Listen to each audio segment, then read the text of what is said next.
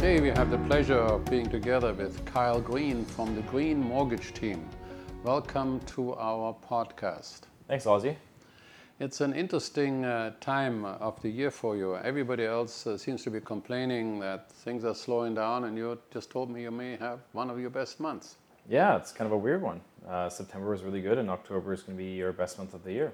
So there is something to the adage that if you have a built-in business and good referrals and do a good job, you'll be busy whether the market is good or not. Pretty much, yeah. Yeah. Yeah, So you do a lot of referral business. yeah most of our stuff is, uh, is referral, so repeat clients and realtors. Well, you know, you're now one of Canada's top leading brokers in the what? Top 100? Top 50? Top, uh, top 20, yeah. In the top 20 in Canada. Wow, congratulations. Yeah. That's quite an achievement. How did you start out? Uh, that's an interesting story. Um, I was working at a local credit union in the, in the area, and I was complaining a little bit that I wasn't getting a lot of hours there. So I'd worked there for five months, and uh, I was talking to my friend on if you guys remember MSN. Yeah. yeah. So talking to a friend of mine on MSN and and complaining a little bit, and she mentioned that her parents um, uh, were looking for some help doing some mind-numbing paperwork, as she said it. Um, I decided to go to the interview anyways and check it out. Uh, but her parents were mortgage brokers, and uh, this was in 2006 when the mortgage brokers were becoming a lot more of a, of a force in, uh, in Canada. And um, yeah, I decided to join the team, and it was a nice experience. It was uh, very different than the unionized environment of working with a credit union. Instead of having a, a ceiling over your head, it's you get paid what you're worth and what you produce. And how much you work, right? Exactly. It's funny. Sometimes that is still the biggest uh, secret of success. You actually have, Have to, to do work. something. Yeah. yeah. Well, it's funny. We, we, we talk about. I know that um, Simon Sinek uh, had this uh, this great TED talk about you know the what, the how, and the why. Uh, what would you say is your why? Yeah, well, I think my why for what why I do what I do and, and strictly as a mortgage broker was and I remember getting asked this question a few years into my career and I didn't didn't give a very good answer and the person I was talking to kept pressing until I gave an appropriate answer, I suppose. But I guess when I really drilled it down, I've always been uh, really into people, money, and numbers. Uh, from a young age, I always like engaging with people socially. Um, always very good at math, and always looked uh, always really looked numbers. So um, being able to do all three of these in, in this job is is is perfect fit. Um, on top of that, too, I think as I've gotten a little older, I think that managing people and growing a business is another another thing that really is something that's a passion of mine. So um, as a mortgage broker, it's really easy. You can start off, you know, starting off in your basement instead of going out and starting a restaurant and borrowing $100,000 and all the risk that comes along with that. You can start off small and slowly grow and grow, and you hire your first assistant and then your second, and now I have seven uh, seven staff on my team, and you can grow organically that way. I think my why for real estate investing, and I learned this right away actually as after I first went to your um, my very first you know eye-opening experience was your REAG meeting in 2000 I think it was 2007 something like that. Um, and it just opened my eyes to investing in real estate and, and being able to make money while I sleep. As much as I don't mind working and putting in the work you want to you know be able to live off of the fruits of your labor and eventually not have to work 70 hours a week you know But, but first, you have to actually go through the actual work. I find it amazing sometimes we go listen to an exciting speaker and we're always worried about did we understand enough? And yet, there's no stupid people. We understand everything. We take furious notes. We understood the material in the marrow of our bones, and then two weeks later, we, we open the trunk of our car and there are all the notes, and we didn't do it, right? And I think Yeah. if you want to be in high achievement, you have to actually apply some of the things that you've learned. Well, one of the things uh, I did and we still do is the big conferences. And I remember that my mortgage broker, that was the featured speaker at the time, didn't show, or rather, he was incapacitated. Let me put it this way. Uh, and but you were there, and so I said, look, let's go to the stage and let's do this. And without hesitation, you came along. yeah, I remember that day very, very vividly, Ozzy. Um, I think I was 20 or 21 at the time. Um, this is my, I think it was my second show I'd done with you, and he said, Kyle, I need you to go on stage at 1.30. I'm like, I have no material or anything. so we went to the lunchroom and uh, we quickly rattled off an FAQ, I think, Yeah, right? right, Some, yeah. uh, some questions. You just said, Kyle, what can I ask you on Yeah, stage? Um, I remember peeking in the room before I went up there. I'm like, holy cow, there's Yeah. 600 people in the room. but, um, but we did it and it wasn't perfect, but it worked. And I remember having a bunch of people come up to the stage, following me back to my booth, and the amount of business and exposure I got from that. I remember telling you after that uh, after that day, I said, Ozzy, I'm going to do this every time from now. Yeah, and the interesting thing is that you have to sort of break through the ceiling, right? Yeah. Uh, you got to try it. Of course, it's scary. There's 600 people. It's scary to do 20 people at first, but 600 and then get thrown sort of to the wolves. And you were relatively very, very young at the time, you know, in terms of uh, being in business for a long period of time. You're, you're searching. But the key is that when you expose yourself times and go through that fear, it was funny, I just talked to Janet LePage, who created some 10,000 units in under five years, a billion dollars to the real estate. And the whole time, she had to overcome her fear factor. It was the fear of carrying those enormous $100 million mortgage and, and all of the things. So we have to go our own road. I know myself, the first time I was asked to to uh, to speak on stage I was petrified. You know, you have to break through the ceiling. Then when you do, you have sort of the endorphins work, and you feel actually quite pretty good about it. Yeah, yeah. But I think also because you were young, you got sort of the question of well, how do you know the business, right? And you always had a good answer. For instance, why should you choose a mortgage broker over a bank? Yeah, well, I mean, essentially what we do as mortgage brokers is we negotiate with about 40 different lenders to find our clients the best rate and the best product, and we get paid by the lender. Um, what we're finding though, especially because of the new you know, stress test that has come out and all these other rule changes, when I first started in the business 12 years ago, you could, our, our job really was just to find the client the best rate because you can get a client approved with any lender. You threw it at the dartboard and it would stick, uh, for the most part, anyways. But the business really has changed over the last little while, and, and really strong clients no, don't necessarily fit with their own bank's box anymore. And so we're finding that a stronger client is coming to us that has always been a bank client. They've always talked to TD or RBC or whoever it is, and they can't believe that they just got declined by their bank because they've been banking there for 25 years, they have a relationship there, and the reality is with all the government regulations, it's not a relationship banking model anymore. It's it's really a numbers game now, and do you fit the box? And you know, it's income almost overpoweringly. You It- have to hundred income. percent, yeah. It's it's such it, it the whole focus focus with, from the government is all of revolving around income, and um, and making sure that you're you're showing income on paper. You know, if you have rental properties, the income needs to be on your tax returns. If you're self-employed, you need to claim enough income to qualify for the mortgages. So any non-income qualified type of product is has been getting hammered by the government, and after bank audits, a lot of these lenders are, are actually having to remove their products off the line. It's kind of amazing. You sometimes you have somebody with huge assets, but not the income that's required to service a new mortgage. And but that I think is where you come in because you go to 40 lenders. You can mm-hmm. look at a client and say, you know what, you you have a good portfolio, but you will not qualify at the TD or the Nova Scotia. You may have a chance at these three institutions, right? Yeah. And then you take them there, right? Exactly, and that's where certain institutions will have some kind of net worth program or some kind of program that they may fit into, but Yeah. a lot of banks don't. Yeah. Well, what, what makes you different though? You have a lot of mortgage brokers, aren't they all the same? Oh, almost. not quite, not quite. So, I mean, every mortgage broker is going to say we have great rates, we have great service, that kind of stuff. But the, what it really and and Oz, you helped me a lot with this in my earlier in my career was initially carving out a niche. As soon as I became an expert in real estate investing, it gave people a reason to talk to me.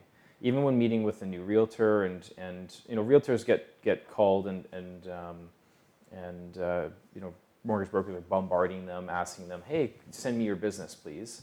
Um, it's not the right way to approach it, though. I mean, even if we've met with a realtor, we'd say, "Look, I know you already probably have somebody you deal with, um, but if you have somebody who has a few rental properties, this is my area of expertise. I have a skill set that is."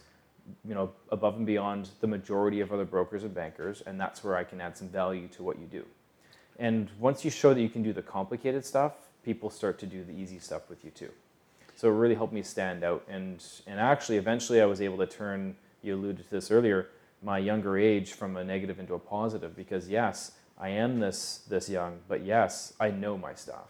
Yeah. Well, I think it's also it's, it's very simple. My job is to get you the best possible rate and the mortgage that you want in the fastest period of time with a minimum inconvenience. Each Yeah. doesn't enter into it, right? I know how to do it.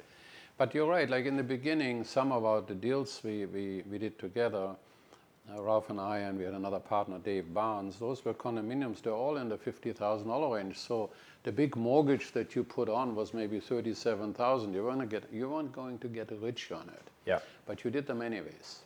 And the key was, and once you do one mortgage for me, well, then you have all my information and it's ready for me when my house mortgage comes due to go for you for the renewal. And so Yeah. by paying the dues with all those small mortgages, you ended up creating a portfolio of trust with your people. And I think when I talk to anybody about Kyle, that's what they feel like. They feel they're in good hands. They really do because you go that extra mile.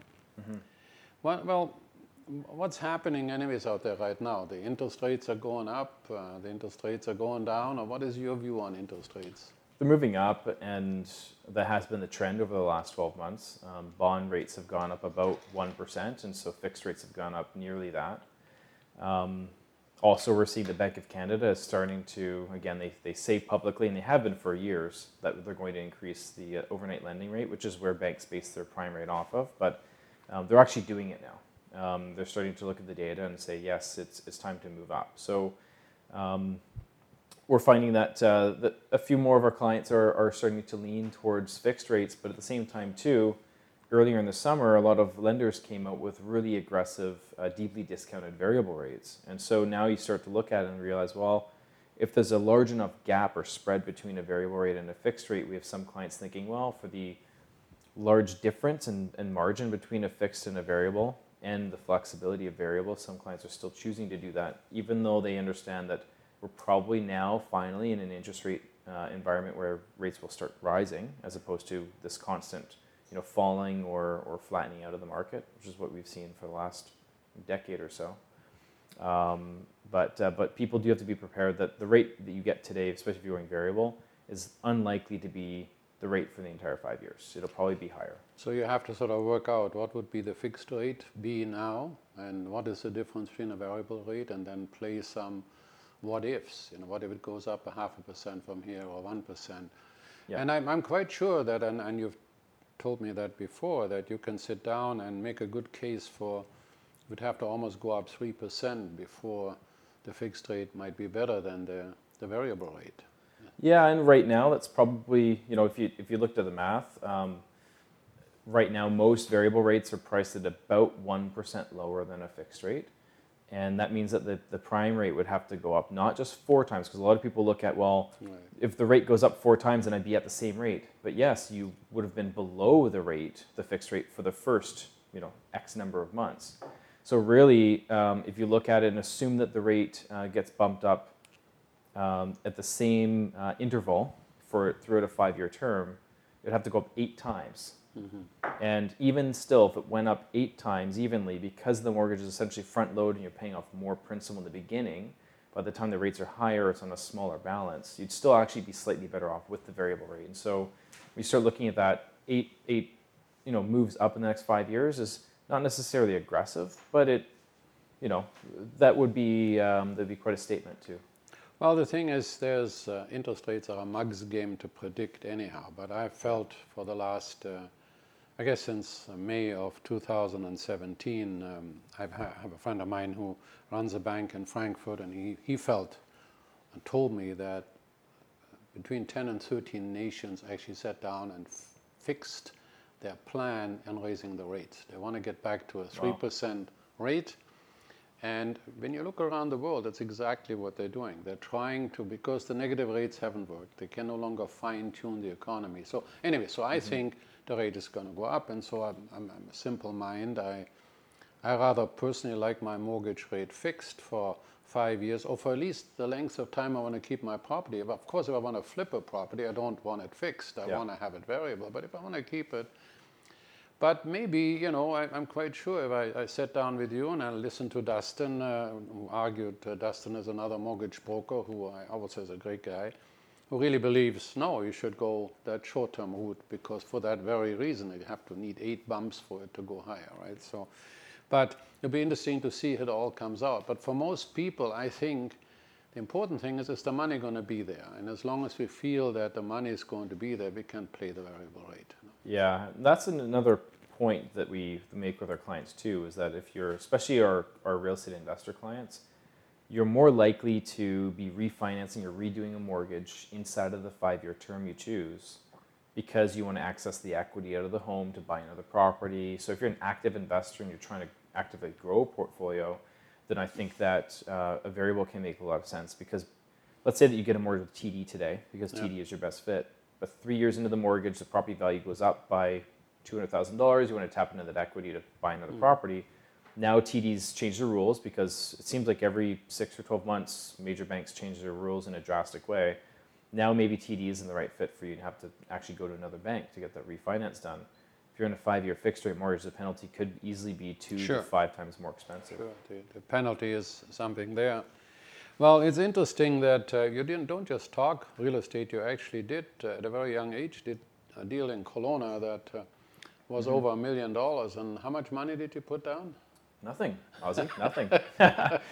in fact, um, I did two mortgages, a refinance and the purchase mortgage uh, for the investor, and got paid on the mortgages. So.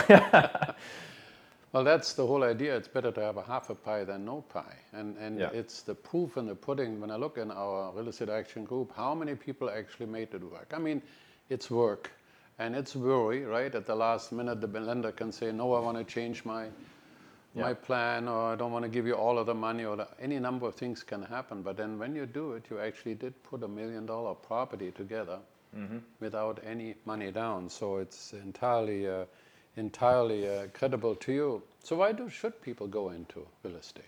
I still believe it's a very safe investment asset class. Um, I at most presentations I do, I usually bring up a, a little uh, chart and I go through you know why I've invested in real estate.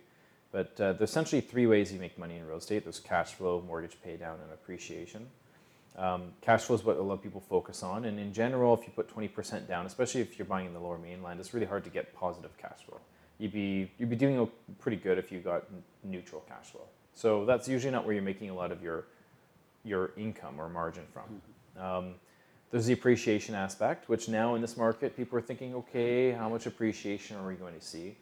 Uh, usually for my models, I use about a 3% annual appreciation uh, over a long period of time. So maybe you won't see it in the next three years or five years, but I think over a 10 year period, it's, yeah, yeah, it will, right? It'll be zero, zero, zero, zero, and then 10, 10, 20, or right. more than that, yeah. right? So um, I, I usually use about 3% annually, which I think averaging out it seems reasonable, as I think the last 25 years it's been more like 6 or 7%. Um, that means if you put 20% down, your return on your investment for every 1% of appreciation is actually 5% return on your money. Sure. So 3% appreciation is a 15% return on your money per year. The thing that people forget about and don't think about at all is forget that the property even appreciates at all, forget you even put any money in your pocket, and the tenant just pays for all of your expenses, like your mortgage and property taxes. Just having the tenant paid on your mortgage for you represents about a 7.5 to 9% return on your money per year, right. depending on the mortgage rate and that's really where you can make your money. And so, a lot of time, I ask people in the audience, so who here is making seven and a half to nine percent in their stock portfolio year after year? And it's incredible how many times I've asked this question. It's one in 50 hands go up. So if the room has 400 people in it, then there's about eight hands that go up. Yeah. well, and that's the key, you know, is that in the past, when interest rates were 10 and 12 percent, you paid off maybe 10 percent of your mortgage's principal. Now yeah. you have maybe 40 percent. Yeah. So every time you, make a mortgage payment, 40% of that or more go into your own jeans. I, years ago, I made a speech at UBC to the students. I said, look, you guys are 23 years old. Just go and buy a, a property in Kamloops, let's say, it's say an $80,000 condo. And let's presume it never goes up for the next 17 years. And let's say you put that mortgage over 17 years instead of 25, and you make, say, $800 a month, and that pays really for everything, but you don't have much cash flow, but that's what happens. Mm-hmm. Well, when you're 40, you now have $800 for the rest of your life. Yeah. And if you did it five times, that's 4,000 for the rest of your life. Now remember, it didn't go up. You assume the rent didn't go up, the writing up. Now $4,000 borrows you a million dollars. You're a true blue millionaire. You didn't really do anything. You learned a little bit about a small town, not a one-horse town. You learned a little bit about property management, and yeah, maybe you had a tenant from hell for a while. And the key is that after maybe 12 years or so, you're already getting 1500 a month. You know, the thing isn't sort of static. And so that model, uh, you've proven it. You bought that million dollar property without any down payment. Since then, you bought a lot of other uh, properties. Now, we're talking mostly about residential mortgages. Why aren't we talking about commercial? What do you think about commercial mortgages? Yeah, I mean, your our typical client usually is looking at residential um, real estate, and therefore you get residential financing on it because it is cheaper and generally the leverage is, is better on it. But um, the last few years, we've seen a major increase to the amount of commercial financing that we're doing, and part of that is is a philosophy shift and a shift in, in my own business, but a lot of it is is just due to the market. Um, the residential lending has become a focal point for the government to I don't want to say use the word attack, but it's the best word I can really think of. They're coming out with new rules and regulations that continue to get tighter and tighter and tighter on the residential side. Commercial lending really hasn't changed in 25 plus years. And so people that are having difficulties because they don't have enough income, they're going to find on the commercial side that their personal income isn't brought into the equation as much. So you qualify for commercial property, so that's uh, residential real estate if it's five or more units, or something like a strip mall or industrial park or something like that. You're qualifying for a commercial mortgage, the strength of the deal lies more with the property and less with the applicant. So we find that people that are retired or have a large net worth but don't have a lot of income are a really good fit for commercial.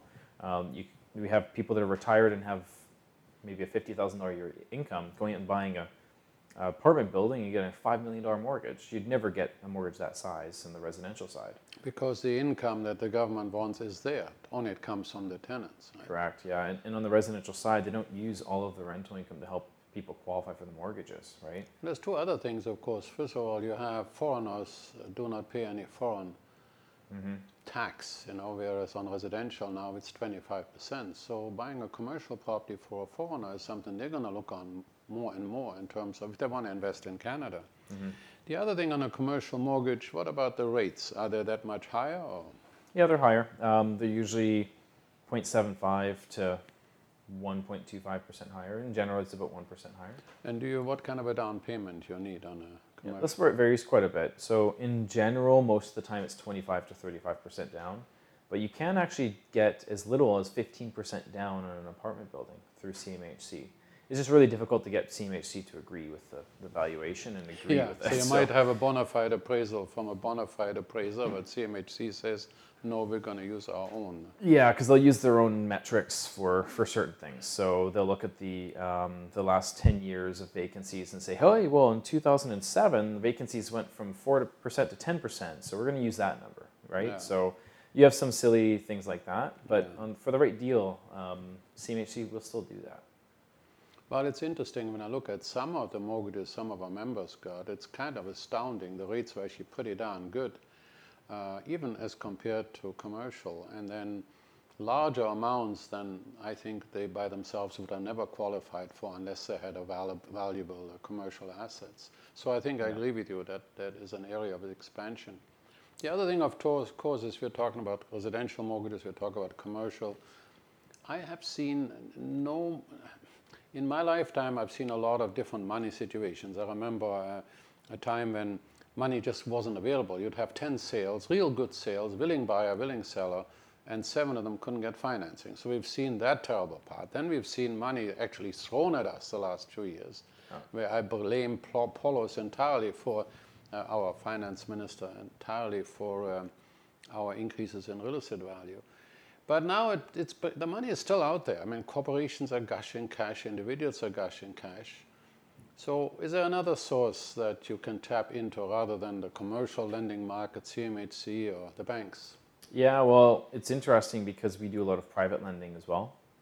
And we're finding a stronger client coming to us that doesn't qualify with the major banks and doesn't fit within, within the confines of, of what they have to fit into. Um, private lending is an area that, uh, that has been growing substantially. So the amount of money in it and the de- so the supply of cash going into it and the uh, demand for the money has been going up at the same time.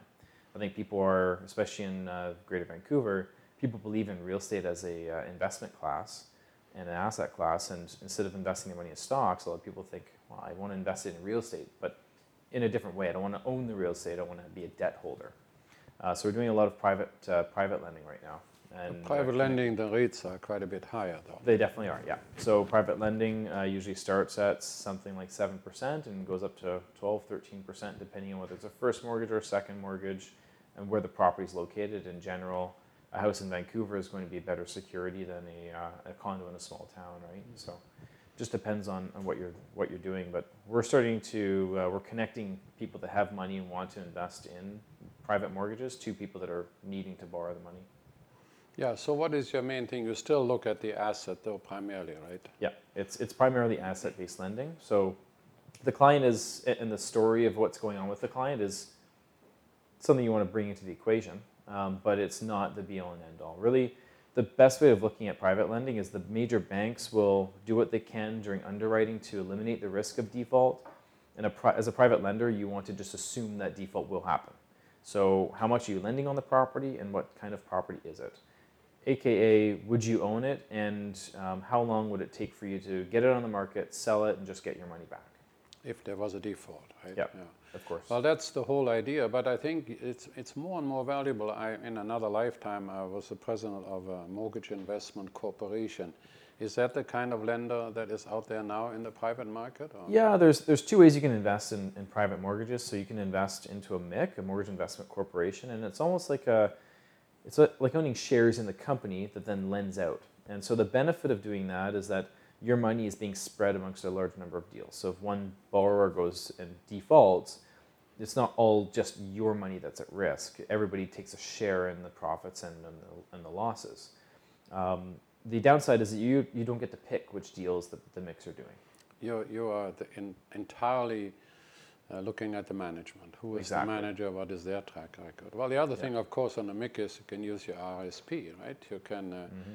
can use your pension funds to invest in a MIC as long as it's a Canadian corporation. Uh, and so, you know, sometimes people have, you know, hundreds of thousands of dollars in an RSP and are leery about the stock market, and that would be one way to do it. Yeah. Well, how do you make sure that the people that are running it are worthwhile? Do you do your own testing? Or? Yeah, I mean, we, we go through we uh, we go through the client's application as we would any any other client's application. Um, get the right documents, make sure they don't owe money to the CRA, make sure the property is good, and uh, in general, they're usually our own clients, and so we know them, you know, a little bit more intimately than than just having a you know Joe Blow off the street apply with us.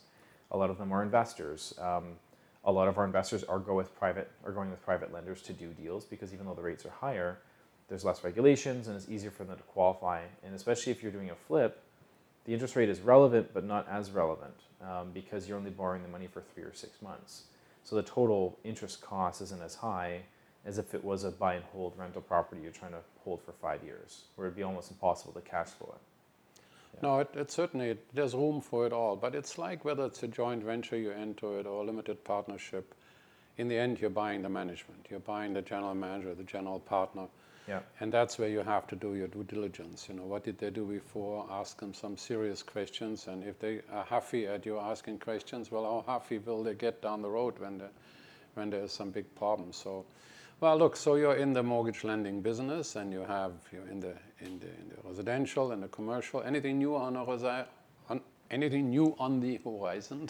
yeah, um, yeah. After we've been um, looking at this for quite a while, but uh, we also got into the home insurance game as well. Oh, interesting. Yeah. So, um, and from a business perspective, home insurance is, is a great complement to what we do because when you get a mortgage, you need to have home insurance. Uh, the banks want to ensure that you have home insurance. So if it's a house, you have to have fire and, in general earthquake insurance. And um, if you're buying into a strata unit, then usually the strata already has insurance on the shell of the building. But you should still get contents insurance to just protect your own your own uh, contents, like your furniture. And keep in mind that you're if you have a flood or a fire, you'll have the condo uh, rebuild the shell of the building, but none of the appliances or anything like that are going to show up. So having contents insurance is still important. Um, yeah, but from our perspective, you know, we, we do well, we make a reasonable income on a per transaction basis in the mortgage side. Um, but it's, I've, I've seen other brokers try to sell their business and try to eventually get out at some point, and the value of a mortgage brokerage is very difficult to put your finger on. It's, it's tough because you know the Green Mortgage team. Most people are going to assume it's the Kyle Green show, even though I've made a lot of efforts to you know make it the Green team. Um, home insurance, on the other hand, is a very sellable asset, so it's a, another investment for me. It's a good good business strategy, you know. Yeah.